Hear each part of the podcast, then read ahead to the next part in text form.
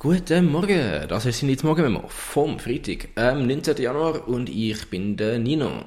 Ich hoffe, ihr seid gut aufgewacht und können aus dem Fenster schauen und werden gerade von einer schönen Schneelandschaft ähm, den Tag willkommen geheißen. Es sei denn, der Schnee verschwindet jetzt in den, äh, der kurzen Zeit zwischen der Aufnahme von dem Memo und ähm, Verschicken. Who knows? Anyway, äh, wir schauen noch kurz auf die Neuigkeiten vom letzten Tag zurück. Und wir fangen gerade in der Schweiz an. Wir werden wahrscheinlich noch das Jahr über ein neues Energiegesetz in der Schweiz abstimmen. Es haben nämlich im letzten Herbst ähm, unser Parlament, der Nationalrat und der Ständerat mit sehr grossen Mehrheiten, also alle Parteien haben mehrheitlich dafür gestimmt, es ein neues sogenannter Mantelerlass das ist ein Begriff für eine bestimmte Art von Gesetz definiert, wenn ich es richtig verstehe. So ein Erlass ist angenommen worden aus dem Parlament, wo soll einen grossen, grossen Ausbau von unseren erneuerbaren Energien, insbesondere Wasserkraft und äh, Solarkraft, weil wir ja das Ziel haben, bis 2050 klimaneutral zu werden. Wir haben dazu auch letztes Jahr das Klimagesetz angenommen vom, vom, vom Volk.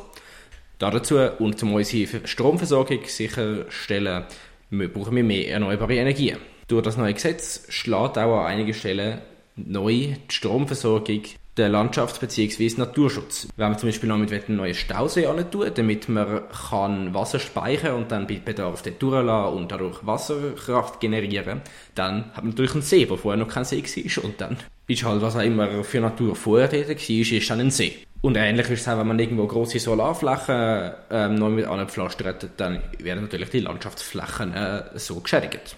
Die bekanntesten Umweltvereine haben sich allerdings hinter die Initiative gestellt, zum Beispiel der WWF, Greenpeace, Pro Natura. Die haben alle gesagt, so in dem Ausmaß finden wir das okay.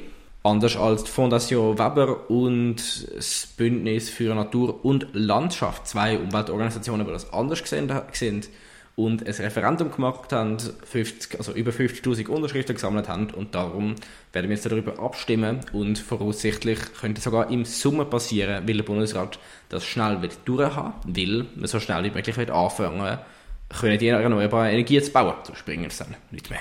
Da keine einzige große Partei gegen die Vorlage ist, wird sie wohl gute Chancen haben. Allerdings wird danach der, unser Energieminister, der Albert Rösti, für sie müssen einstehen und schauen, dass sie durchkommt. Ja, und jetzt bleiben wir noch kurz in der Schweiz und nehmen unseren Privatchat und fliegen zum WEF in Davos. Wie ihr in den letzten Tagen sicher gehört habt, das World Economic Forum ist die, ist die Woche wieder in Davos gewesen. Ganz viele wichtige Politikerinnen, also insbesondere Politikerinnen, aber auch wichtige Leute aus der Wirtschaft, von Chefs oder wichtige Leute von wichtigen Unternehmen, bla bla, ähm, sind wie eigentlich jedes Jahr nach Davos gereist, um die wichtigsten Probleme der Welt zu besprechen.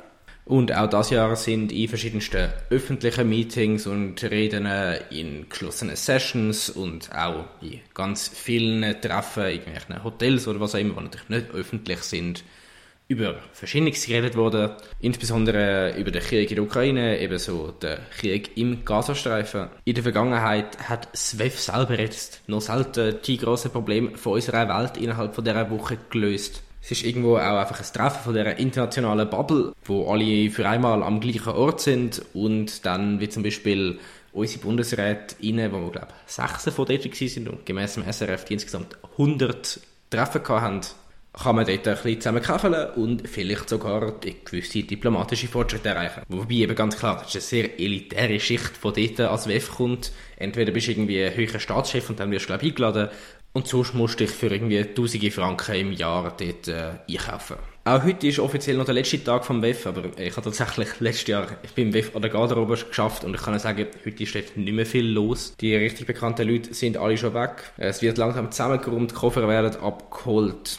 Die aufwendig designten Karton-Pappschilder von Microsoft, von Microsoft Coffee und der Palantir Lounges und ähm, Polish House und was weiß ich werden wieder abgenommen und aus den Corporate Meeting Spaces mit mittelgutem Gratis-Kaffee werden wieder ganz normale Davoser Ladeli. In einigen Tagen bis Woche ist dann auch im Kongresszentrum wieder alles abgebaut. Das Schwimmbad ist kein Meeting Space mehr, sondern wieder ein Schwimmbad. Und die gigantischen Militär- und Security-Aufgebote sind auch wieder abgeflogen. Ähm, und ja, dann machen wir jetzt gerade schon einen Punkt für heute.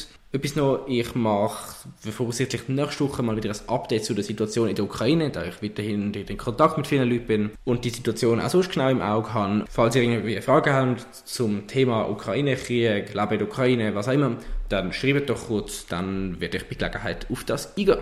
Ja, und damit wünsche ich euch wie immer ein schönes Wochenende. Empfehle doch das Memo unbedingt weiter. An Kolleginnen und Kollegen von euch oder wem immer Lust habt. Wir hören uns nächste Woche wieder und bis dann.